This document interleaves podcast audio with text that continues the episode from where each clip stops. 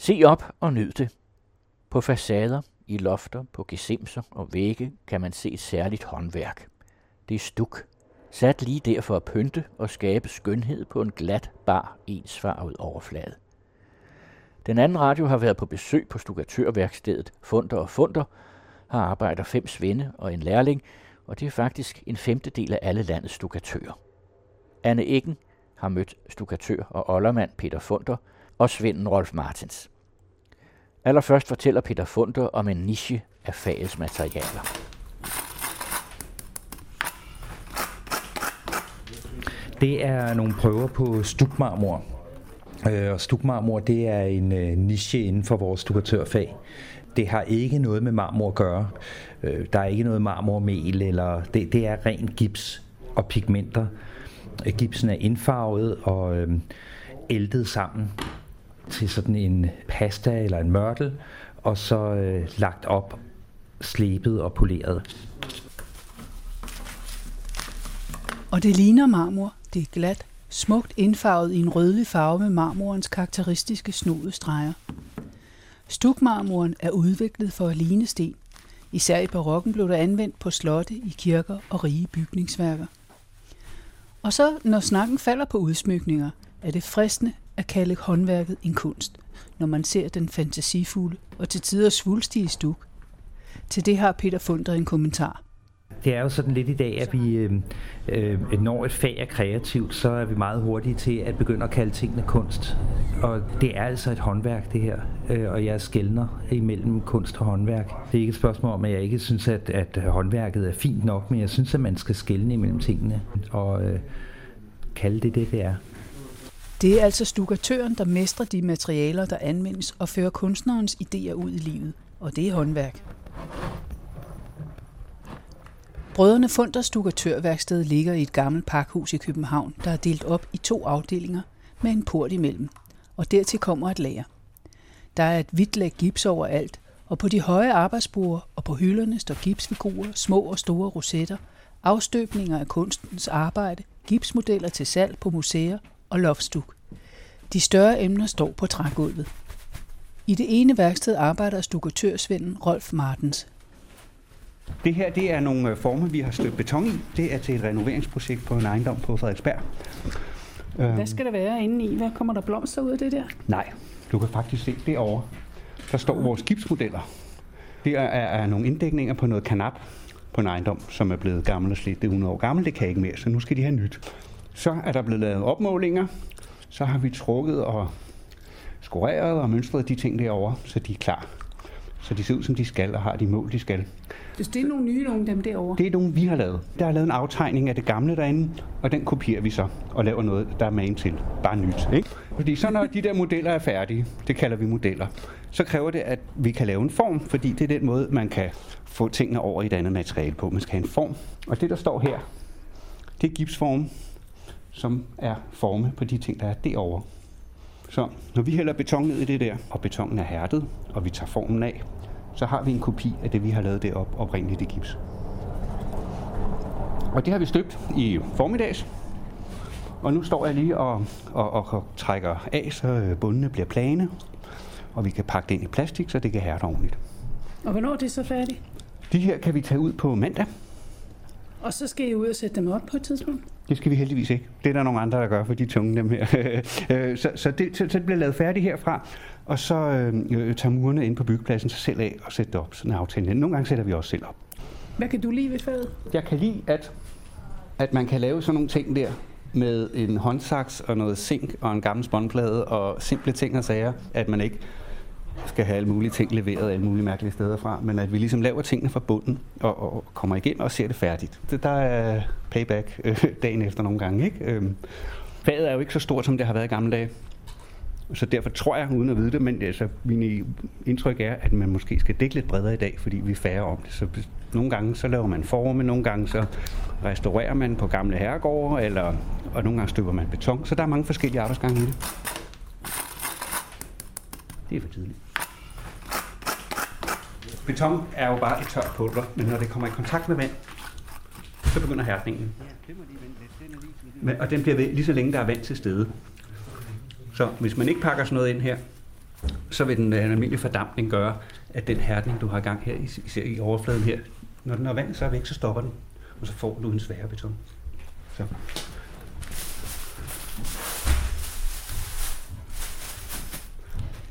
Hvad er dine grundmaterialer, når man arbejder som stukatør? Øh, det er gips. Det er det, vi bruger øh, langt mest af. Stuk, som jo er det, som folk forbinder med os, altså gesimser imellem øh, hjørnet imellem loft og væg og dekorationer ude på lofter og rosetter, de er udført i gips. Det er vores stukatørens øh, hovedmateriale. Så bruger vi også, øh, når vi arbejder på facader, der støber vi jo elementer i beton, og vi arbejder i mørtler, og så laver vi jo en masse forme. Og de er øh, typisk lavet i en kombination af øh, silikonegummi og gips. Som vi så lægger gipsen ned, den våde gips Som vi støber i, ja. Oprindeligt er stukken støbt op på stedet. Det er lidt afhængigt af, hvor gammel din lejlighed er. De fleste af, altså, af stukken, der er stukken lavet på værksted og transporteret ud til bygningen og sat op, støbt op med gips. Stykker, moduler, som er støbt op på den friske pus på væg og loft, før der blev malet. Og, øh, og det sidder fast. Når så huset øh, arbejder, og tiden går, og tung trafik på gaderne, så bevæger husene sig, og stukken løsner sig, og så kommer skruerne ind i billedet. Det meste af det arbejde, der bliver lavet i København, er jo ombygninger i den ældre boligmasse. Og der er der jo taget stilling til, hvordan stukken ser ud. Det er jo, øh, altså, altså, altså stukken er jo inspireret af sådan den klassiske øh, mønstre, men på et tidspunkt er der jo nogen, der har tegnet og modelleret øh, og besluttet, hvordan dekorationerne skulle se ud.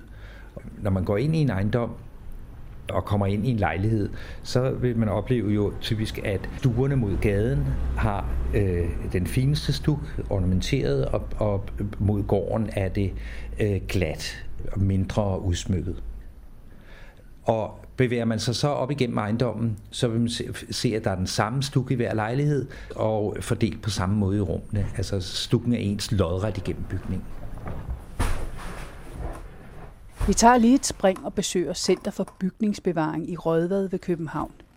Her kan håndværkere og husejere få rådgivning og vejledning til at udføre restaurering og reparationer på bygninger inden for stort set alle håndværk. Her finder vi rådgiver og restaureringsarkitekt Søren Vadstrup, som ved en del om stuk. Og han ved noget om teknikken og historien bag udsmykningen, der er inspireret fra antikken og siden under vores himmelstrøg kan datere sig fra middelalderen omkring 1300-tallet, altså i gotikkens tid, og her spiller den tyske stuk en rolle. I Tyskland har man det, der hedder en gipssten, som er en, en sten, der findes i naturen. Og den kan man varme op og knuse, og når man så har det der pulver, så kan man hælde vand på, og det bliver så til stuk. Vi har øh, den rene stuk, altså den her gipssten, som hærder meget, meget nemt og hurtigt. Og så har vi kalkmørten, som er længere om det, men som er faktisk et lokalt materiale, som vi har. De tekniske ting er én ting. Noget andet er, hvorfor gjorde man det? Hvorfor skulle man pludselig have sådan noget stuk? Det starter egentlig meget blidt der i gotikken. Altså, vi kender jo de gotiske kirker med spidsbuede vinduer og de der trappegavle. Altså i 1300-tallet? Ja. Der skulle man så lave enkle, simple ting indvendigt, men det, det skulle være sådan, det skulle fremhæve nogle ting, lofter for eksempel, eller vægge, eller, eller omkring alteret, eller altertavlen og så videre, når, når vi taler om kirker. Når vi så kommer videre op i renaissancen, så bliver det mere og mere dekoreret og mere og mere svulstigt og mere og mere krøllet. Og det er nu først op i barokken, at vi får det, der hedder stuk, altså den, den øh, gipsten, var det for at signalere rigdom? Ja, rigdom og prestige, det er helt klart. Og også, at man var modebevidst, altså man, man fulgte den sidste mode. Når nu det skiftede fra renaissance til barok, så skulle man vise det i sit, i sit hus. Altså, før i tiden var, var bygningerne meget mere prestigebærende. Altså i dag er det måske biler, eller selvfølgelig også boliger, men ikke, ikke så meget, hvad skal man sige, indretning. Men her var det indgangspartiet, indretning af huset, trappeopgangen eller indgangspartiet. Det var det, der gav prestige. Og hvis man så havde, var meget, meget rig og så videre, så lavede man et galleri, der førte altså fra indgangen hen til stuen, hvor man spiste, og i det galleri, der var der altså stuk en masse og malerier, ikke? Så, men så det var... taler vi også om herregård, jo, ikke? Jo, Store jo, slotte. Det er jo ikke bare kirker mere. Nej, nej. Men det er, altså vi finder ikke, på det her tidspunkt finder vi ikke meget stuk i det, vi kalder de almindelige borgerlige bygninger. Frederik den 4., der regerede fra 1699 til 1730, havde en stor rejse til Italien, og her så han den flotte stuk, og det sted kom invitationer til de italienske stukatører, og det satte liv i den danske stuk.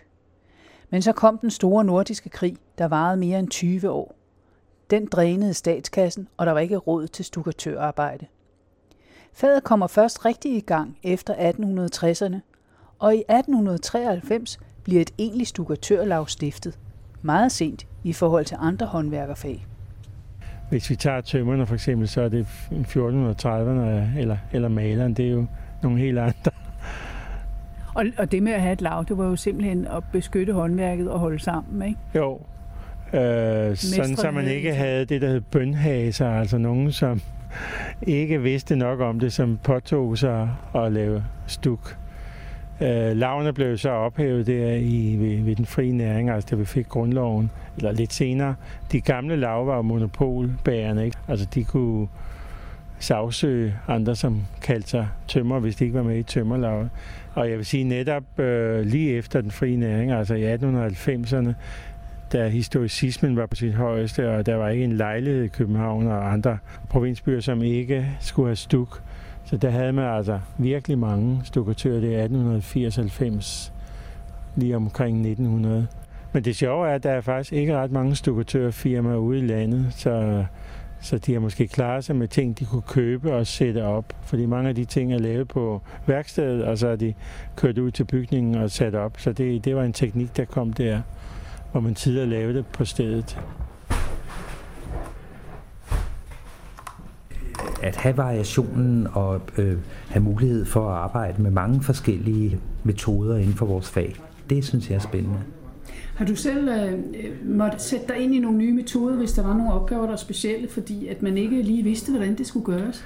Ja, altså stukmarmoren øh, blev jeg involveret i i forbindelse med restaureringen af Christiansborg Slotskirke. Og der var der ikke øh, nogen rigtig herhjemme, der kunne påtage sig den opgave at restaurere alt stukmarmoren. Det er vægge og pilastre og søjler. Og der hentede man en øh, tysker op, her Manfred Siller. Han øh, valgte vores firma til at indgå et samarbejde på den måde kom teknikken også tilbage til landet. Øh, du har lært sådan noget teknik, du vil lære videre? Ja, det har jeg da. Altså, vi har jo dels lavet nogle andre restaureringer herhjemme, men vi har også lavet nogle helt nye ting, hvor nulevende danske kunstnere har set materialet og valgt at bruge det. Vi har for eksempel lavet øh, et alter i øh, Silkeborg Kirke for Peter Brandes, og i Mor Kirke øh, for Maja Lisa Engelhardt. Det er faktisk det, der ligger en prøve af her. Det brune, som ligner marmor? Ja, det er øh, beklædningen på alderet. Det spiller sammen med en middelalder altertavle, som har de her toner i sig. Selve stukatørfaget, hvordan synes du, det har det? Altså, I er, I, 25 i hele landet. Ja, altså, det er et lille fag, men jeg synes faktisk, at det har det godt. Da jeg kom i lære i øh, begyndelsen af 80'erne, der var det et uddøende håndværk. Og øh, når jeg sagde, at jeg skulle være stukatør, der var ingen i min omgangskreds, der vidste, hvad det var for noget. Og det gør man jo i dag. Altså man ved, hvad stuk er. Og faget er ikke at betegne som et uddøende håndværk. Men hvorfor skulle du være stukatør? Hvordan fandt du på det? Øh, det var sådan lidt et tilfælde. Jeg var konservator med hjælper inde på glyptoteket, og der øh, blev jeg præsenteret for gips, og syntes, at det var et spændende materiale. Og en dag var der en, der sagde til mig, om jeg var klar over, at der var et fag, som havde gips som materiale.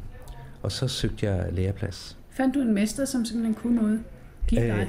Øh, ja, Øh, øh, og øh, jeg fik læreplads til dels fordi jeg var jeg kom selv. Altså der var ingen unge mennesker der søgte faget, og jeg kom og, øh, og søgte en plads og vidste hvad det var det drejede sig om, og det øh, det var jo til så tillokkende at, at, at tage mig. Jeg fik faktisk min løn fra Nationalmuseet, som så havde uddannelsesaftale med to firmaer, som som delte mig og og aftalen var så med Nationalmuseet, at det handlede kun om min øh, øh læretid, Nationalmuseets øh, bevaringsafdeling i Brede ønskede at øh, forsøge at redde faget.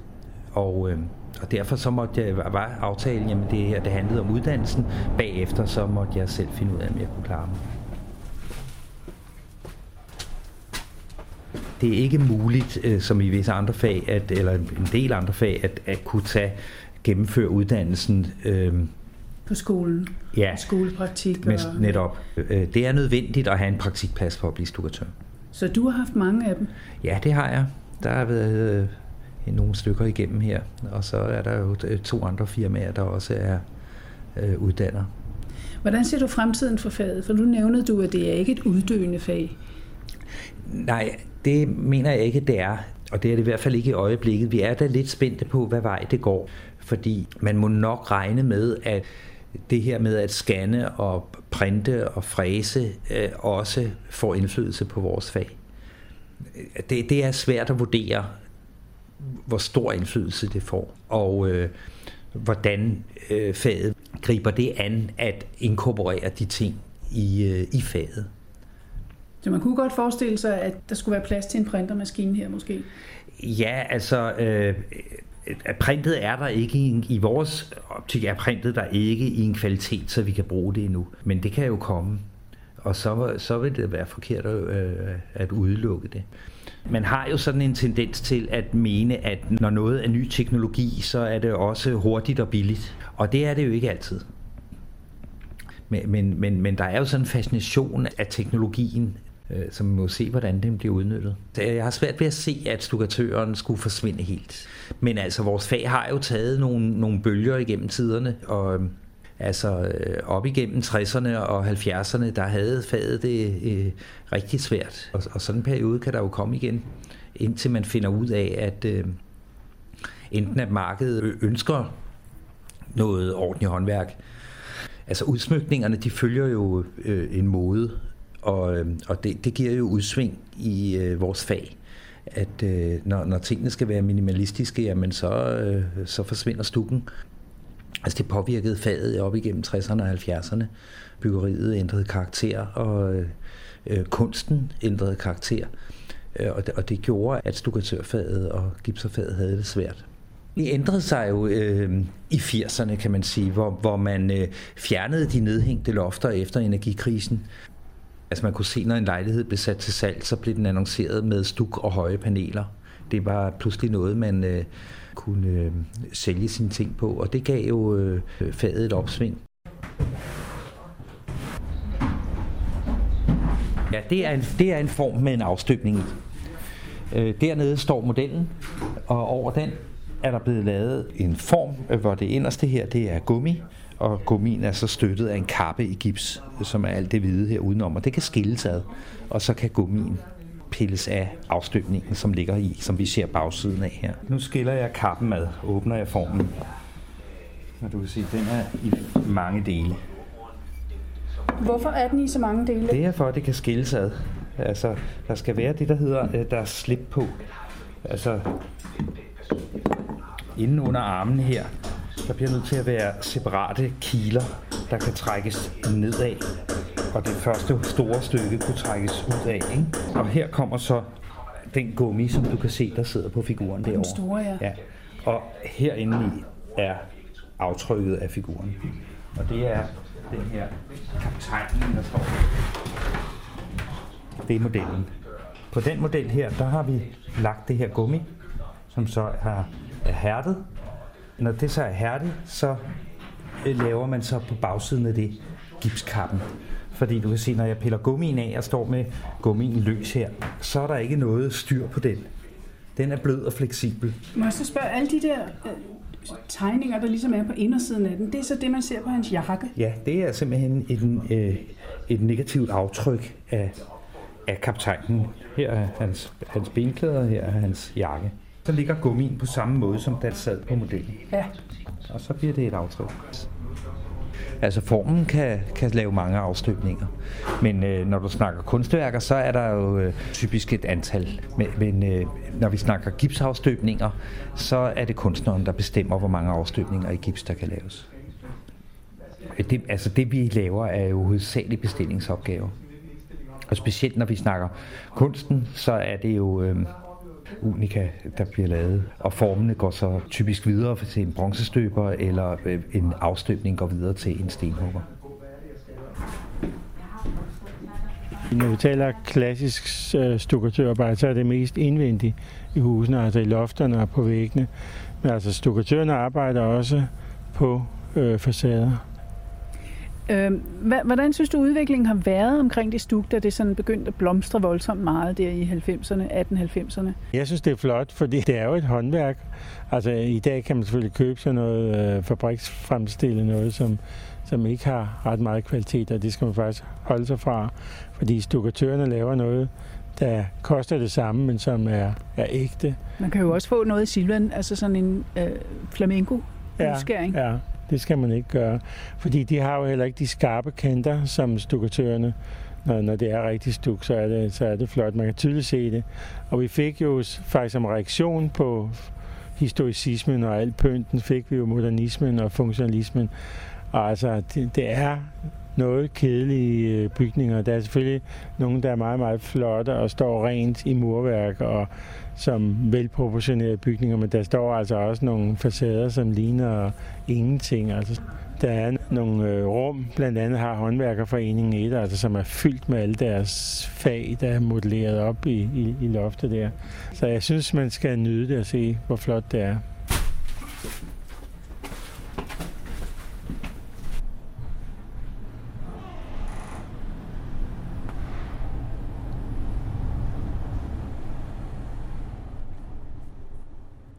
Medvirkende i udsendelsen var stukatør og oldermand Peter Funder, stukatørsvend Rolf Martens, begge fra firmaet Brødrene Funder og Funder, og restaureringsarkitekt Søren Vadstrup fra Center for Bygningsbevaring.